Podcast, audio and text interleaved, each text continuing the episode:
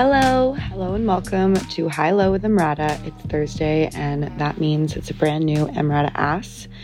This week, we are talking about jealousy and gender roles with some clips from my conversation with the wonderful and esteemed Esther Perel.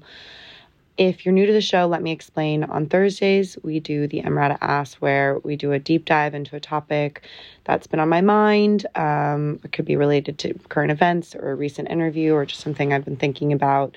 And every Thursday, I also do a subscriber only talkback episode where I answer your questions and respond to your comments in depth. Click the free trial feature on Apple Podcasts to check it out. Subscribers also get to hear all episodes ad free.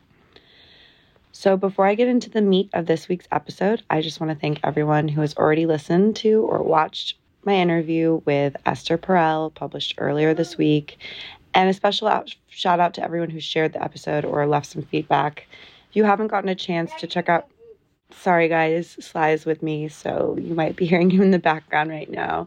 If you hadn't gotten a chance to check out the episode yet, go give it a listen or watch it on the Emrata YouTube channel. Stay tuned for more High Low with Emrata.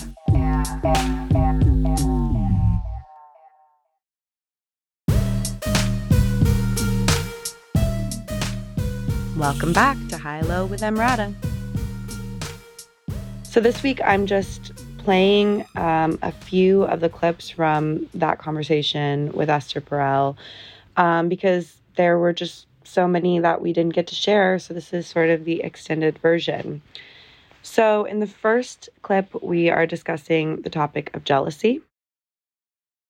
What about jealousy? Because I know that, you know, there's a really beautiful part of your writing that I think is true about otherness and separateness and the existence of having your own life because that allows room for desire, right? Because there's a part that's mysterious. But jealousy can be this, you know, I think we at least associate it, you know, in the West as this very ugly, shameful emotion to experience. It's often a sign of insecurity. Can jealousy be something positive? Mm-hmm.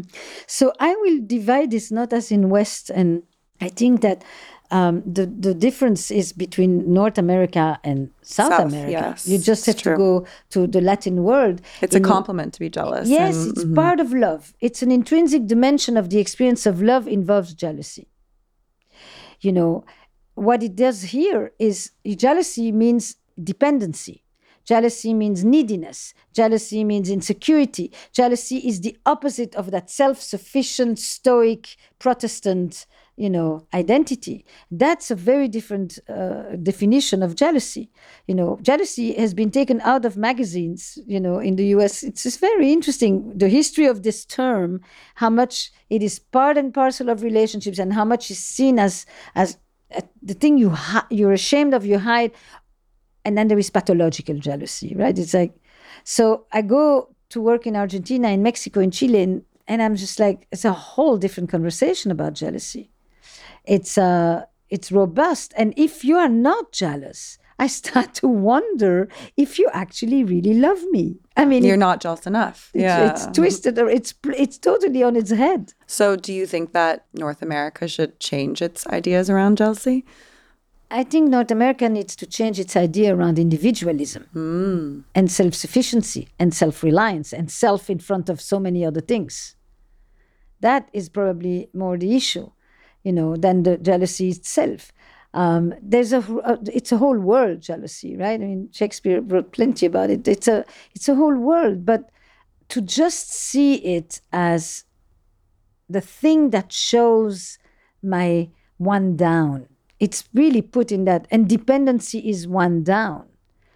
It's a very interesting thing, rather than, you know, to need people is part of being human. Right. And not as shameful as Right. we're made to believe. And to feel bad when you lose them, or to feel insecure when you're afraid of losing them. Of course, you know, you should be a little bit afraid of losing them because they don't belong to you.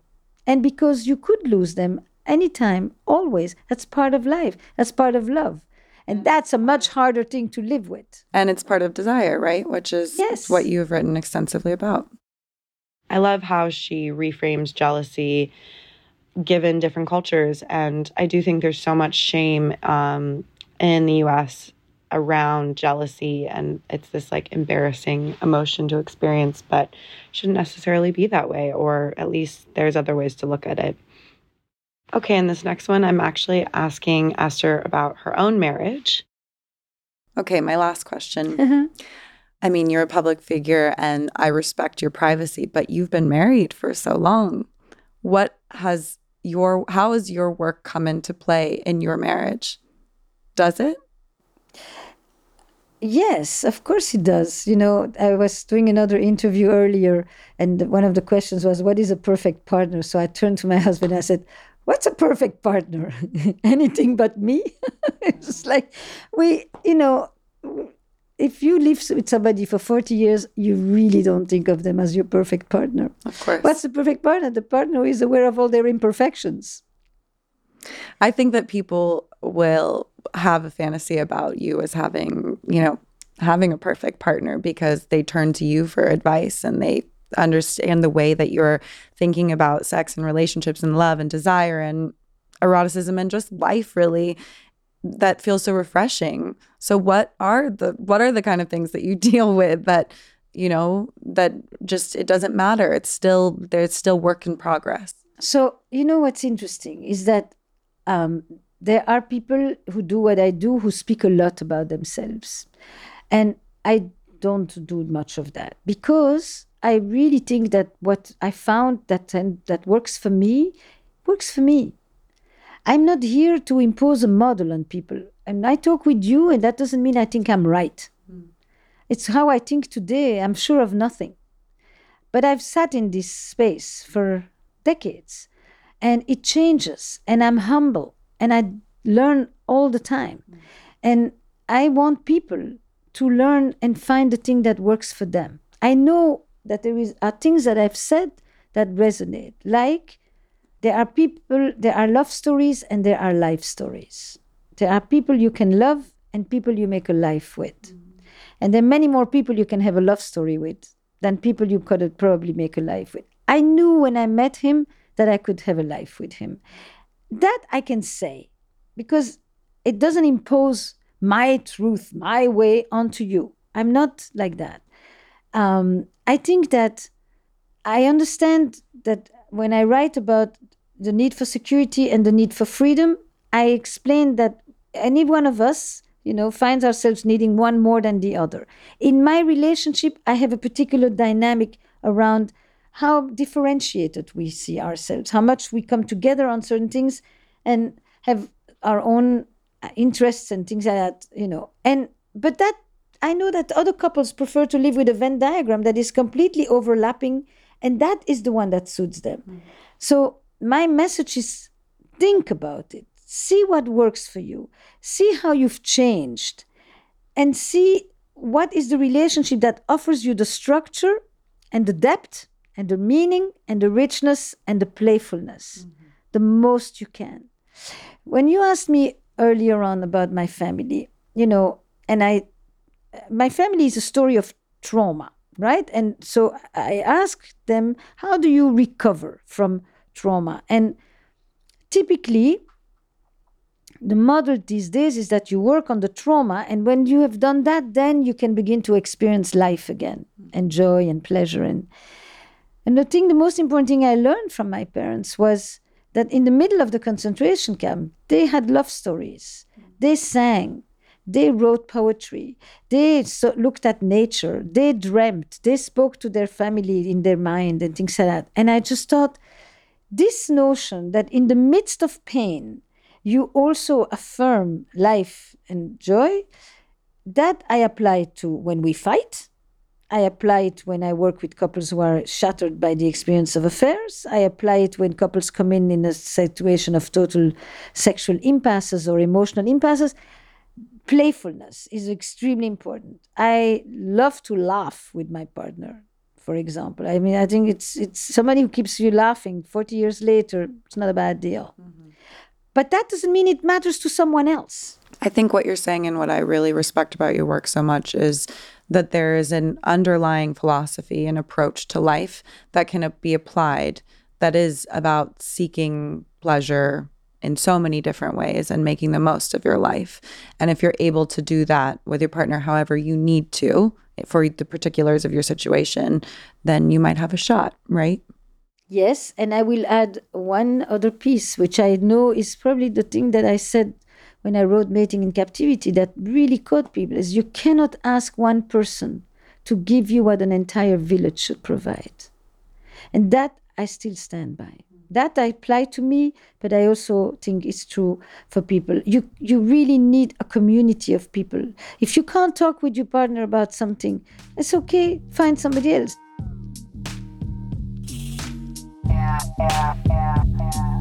Stay tuned for more High Low with Emrata.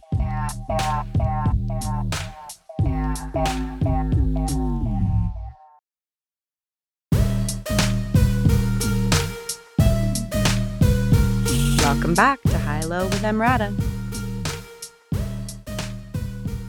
And this last one is a little bit shorter, but I thought it was both really interesting and kind of of particular relevance given some of the recent conversations we've had here around gender roles and performance. How do you feel about the way we're moving away from traditional gender roles, um, at least trying to as a culture? Uh, it has many aspects to it. What, the first thing that comes to mind is it's refreshing. Mm. Because even when I described until now, I made it very binary like this, and um, and I really do think masculine, feminine can be in the body of. But it is an interesting question. What is the notion? What does fluidity represent beyond just the abolition of these binary systems? Is there something? Is fluidity defined by what it is not, mm. or does fluidity become defined as something else? And I think that that's the question that is always interesting is we know the systems we need to untie, to loosen up, to dissolve.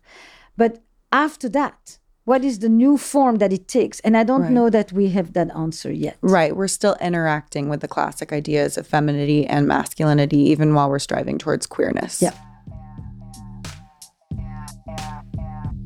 All right, everyone. Thank you for listening. I hope that satisfied your Esther cravings. Um, go to highlow.fm to send your thoughts on what we've talked about. You can also call or text the High Low hotline at 42 High Low 4. Or if you're listening on Spotify, weigh in using the Q&A feature. And also you can obviously use the hashtag High Low. Subscribe to the show on Apple Podcasts or at highlow.fm to listen every Thursday.